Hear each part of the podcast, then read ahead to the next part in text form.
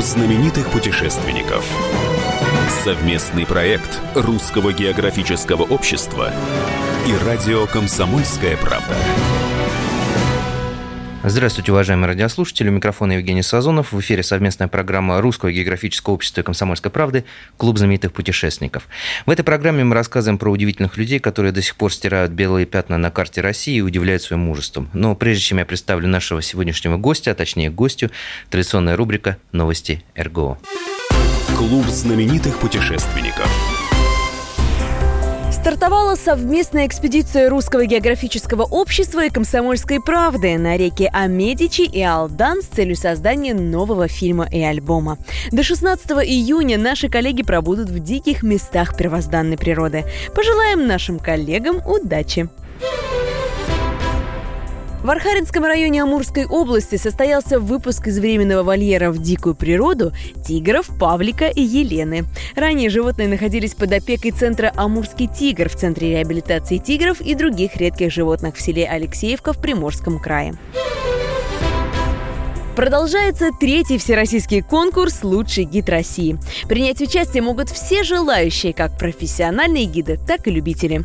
Все, что нужно для участия – снять двухминутный видеоролик, яркую, познавательную, достоверную мини-экскурсию по городу, музею или природному маршруту. Затем загрузить его на сайт проекта лучшийгид.рф. Прием работ проходит до 31 июля включительно. Итак, в гостях у нас сегодня Анор Тукаева, директор благотворительного фонда культурных инициатив про наследие. Здравствуйте. Здравствуйте. Справка. Проект по сохранению затопленного храма маяка в Крохино является одним из масштабных проектов, воплощающихся в жизнь при участии РГО. В декабре 2018 года проект был отмечен специальным призом премии Русского географического общества.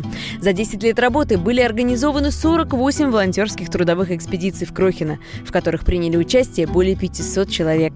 Также итогом акции стало создание документальной ленты «Незатопленные истории Белого озера». Это фильм о том, как и зачем сохранять память. В его основе лежат воспоминания переселенцев, чьи родные дома были уничтожены водой. Не природной стихией, но результатом человеческих действий. Анор, а, расскажите, пожалуйста, э, вот эта вот история про ваше, ну, без сомнения, великое дело по сохранению вот этой церкви маяка, о котором практически мало кто знает, но очень вещь очень мужественная, очень интересная. Вот э, как вы попали в это, в это дело, как вы стали защитницей этой церкви и, собственно, как вы об этом узнали? А, я туда попала в 2009 году впервые, а узнала я об этом на год раньше. Есть э, ряд документальных фильмов, которые рассказывают вообще о теме затопления и строительства Волго-Балтийского канала. Эм, в них, кстати говоря, Крахино не говорится, но мне стало интересно, вот после того, как я вообще столкнулась с этой темой, а что сохранилось вот после строительства Волгобалта. И вот так, таким образом я узнала, что есть буквально там единицы таких вот объектов, ну, в том числе Калининская колокольня, всем известная, угу. в Тверской области. Но она известна, то есть ее все знают. А ее вот... все знают, да. Но это колокольня. А вот если говорить о храмах, то храм один. Э, это храм Рождества Христова в Крахино. А что это за такой удивительный храм? Ведь это же, получается, храм-маяк был, да? Э, ну, действительно, э, если какие-то объекты оставались вблизи зоны фарватера на Волгобалте, они служили навигационными какими-то знаками. А вот, в частности, в Крохинском храме был размещен действительно маяк зоны затопления. Его эксплуатировали недолго, всего около 10 лет, потому что он уже на тот момент был немного устаревший. Э, это было неудобно его эксплуатировать, нужно было поднимать каждую неделю тяжелый баллон с газом. И уже в начале 60-х годах, годов э, русло реки немного спрямили, установили современные бакины, и храм да. перестали эксплуатировать. И остались там, когда вы увидели, только развалины и ничего больше, да? Ну да, да, руины храма.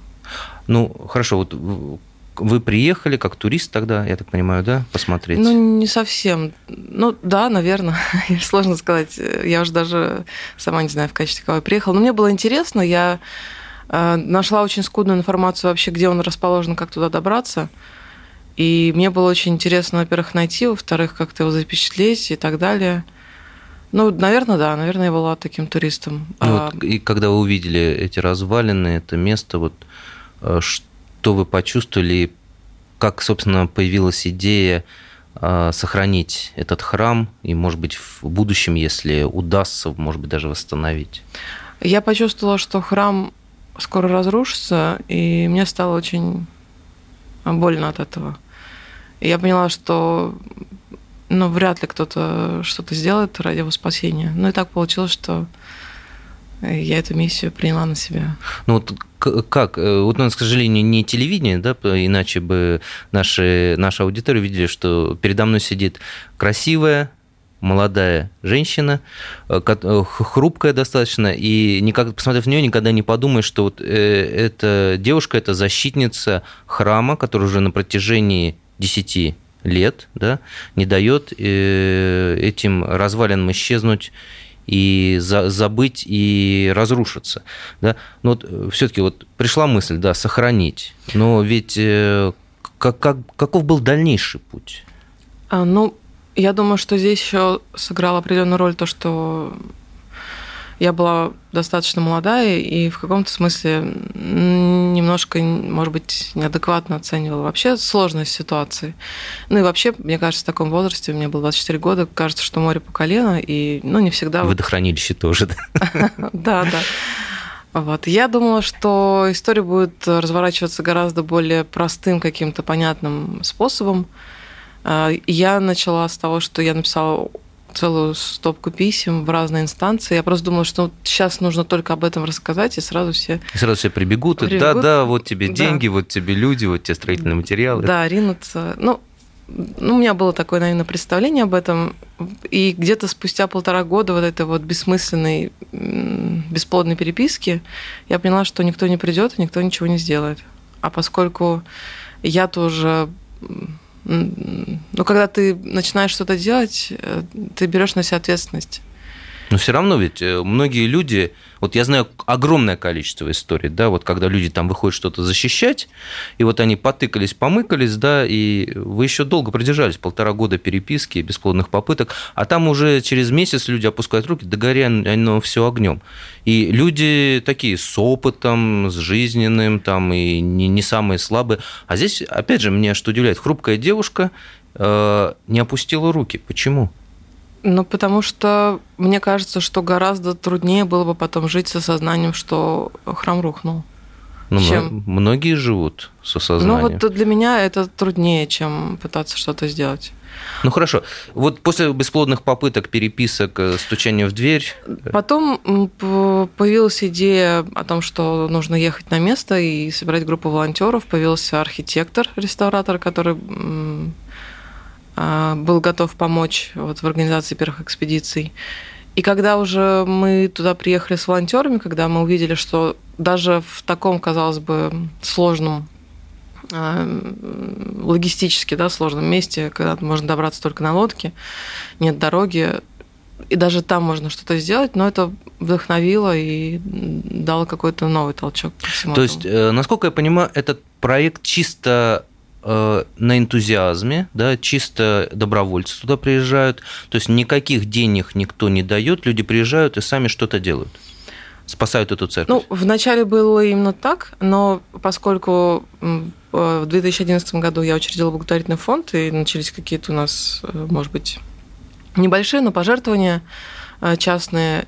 Потом мы деньги собирали через краудфандинговые платформы, какие-то гранты. Вот в прошлом году как раз благодаря премии РГО э, нас заметил э, и выделил э, Никита Сергеевич Михалков и пообещал выделить 2 миллиона на как раз летние работы в этом сезоне. Ну и на самом деле, мне кажется, что чем больше людей будут об этом знать, тем больше, наверное, будет помощи. Ну, мы поможем да. в этом. Э, в целом, чем можем, как говорится, поможем, в том числе и рассказом об этом великом деле. А, мы ненадолго прервемся. Напомню, что в эфире работает совместная программа Русского географического общества и «Комсомольская правда» Клуб знаменитых путешественников. У микрофона постоянно ведущий Евгений Сазонов. В гостях у нас Анор Тукаева, директор благотворительного фонда культурных инициатив про наследие. А, встретимся через, через пару минут и поговорим еще о великом деле.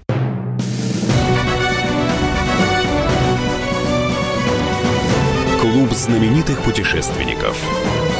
Совместный проект Русского географического общества и радио «Комсомольская правда».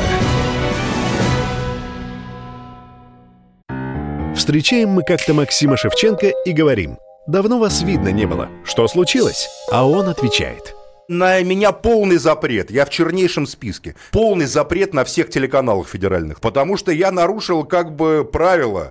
Вот и молодец, говорим мы.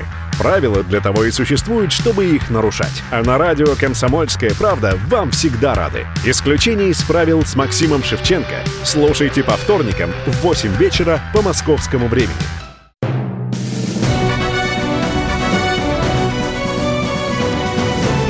Клуб знаменитых путешественников. Совместный проект Русского географического общества и радио «Комсомольская правда».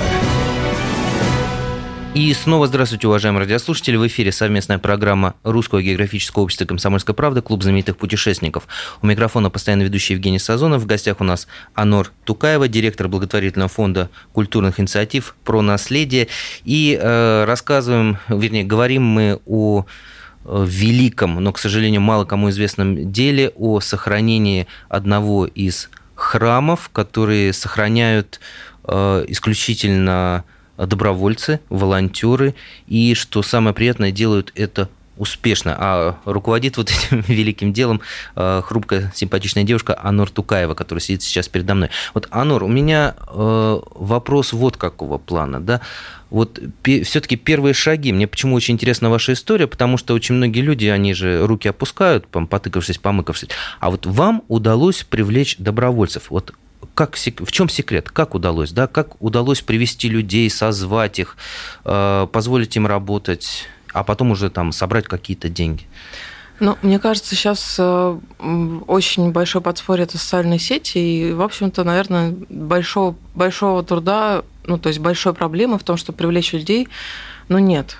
Главное донести суть, да, главное донести смысл, потому что мы э, первую поездку организовывали в июле 2018 года, о, 2011 года, и эм, это было просто объявление в социальных сетях. Но надо сказать, что на тот момент наши сайты, соцсети существовали уже полтора года. Mm-hmm. Поэтому, в принципе, люди как-то худо-бедно следили за событиями проекта, и как только появилось объявление о том, что вот собирается волонтерская экспедиция, люди откликнулись.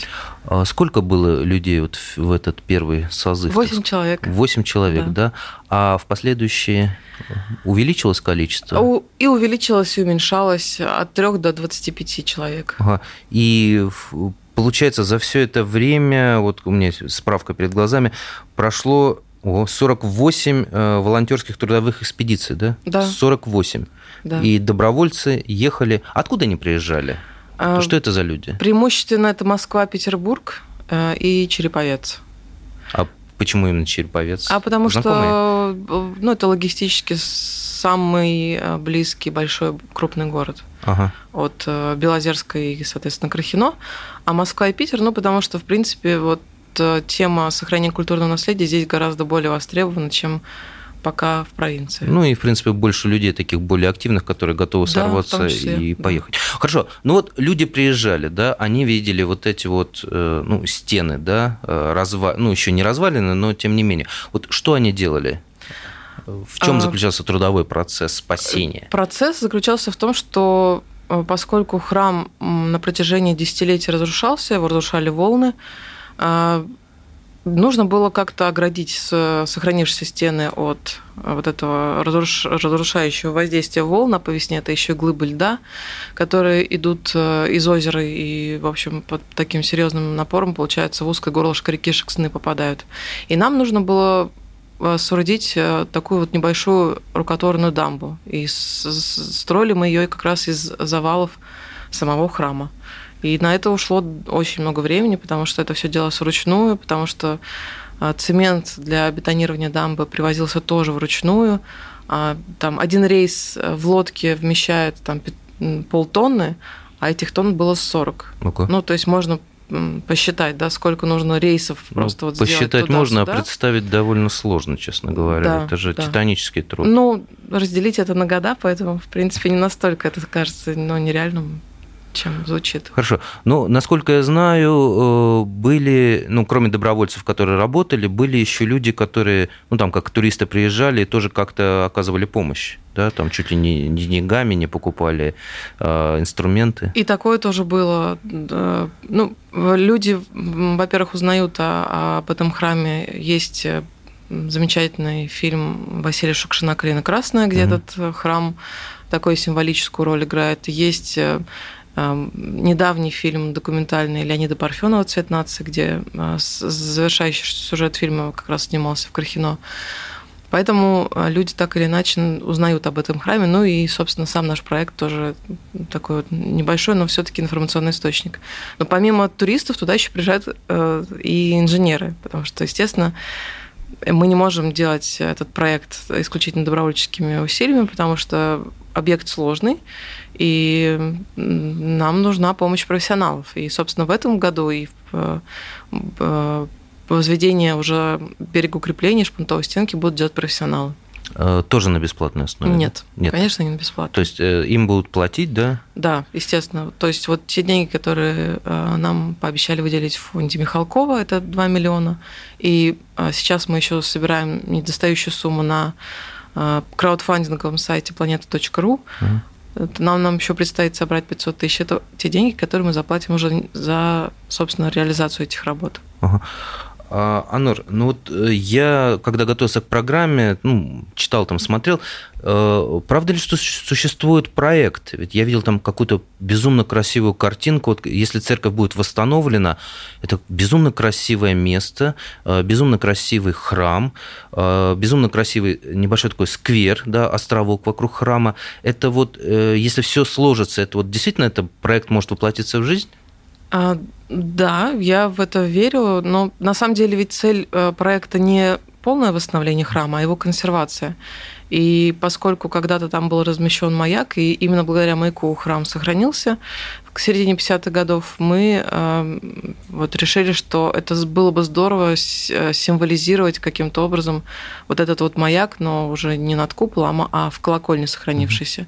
И поэтому вот такой проект действительно существует, его можно увидеть на нашем сайте.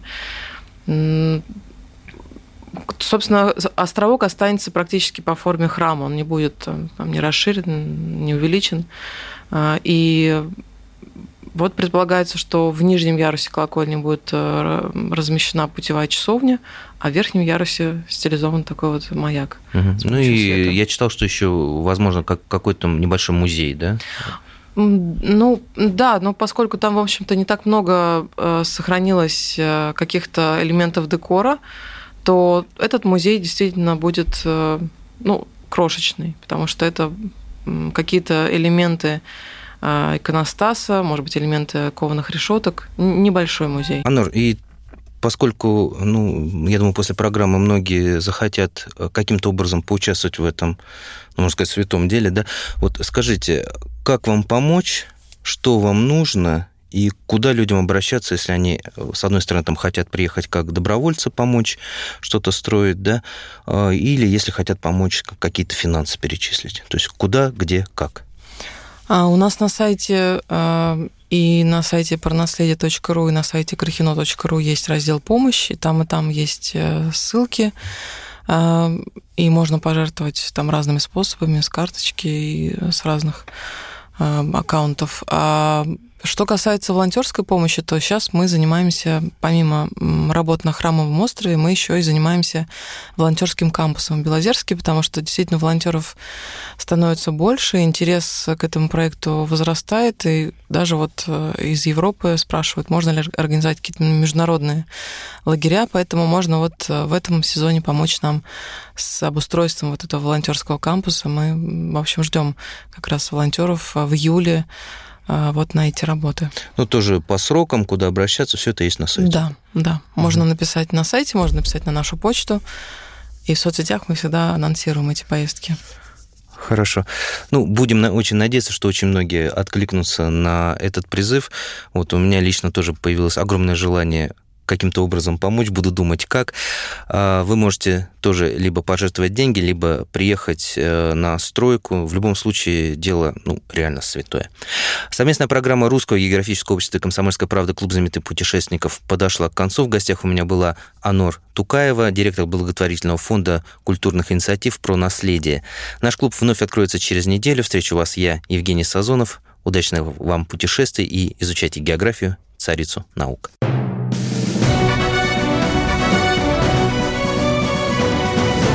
Клуб знаменитых путешественников. Совместный проект Русского географического общества и радио «Комсомольская правда».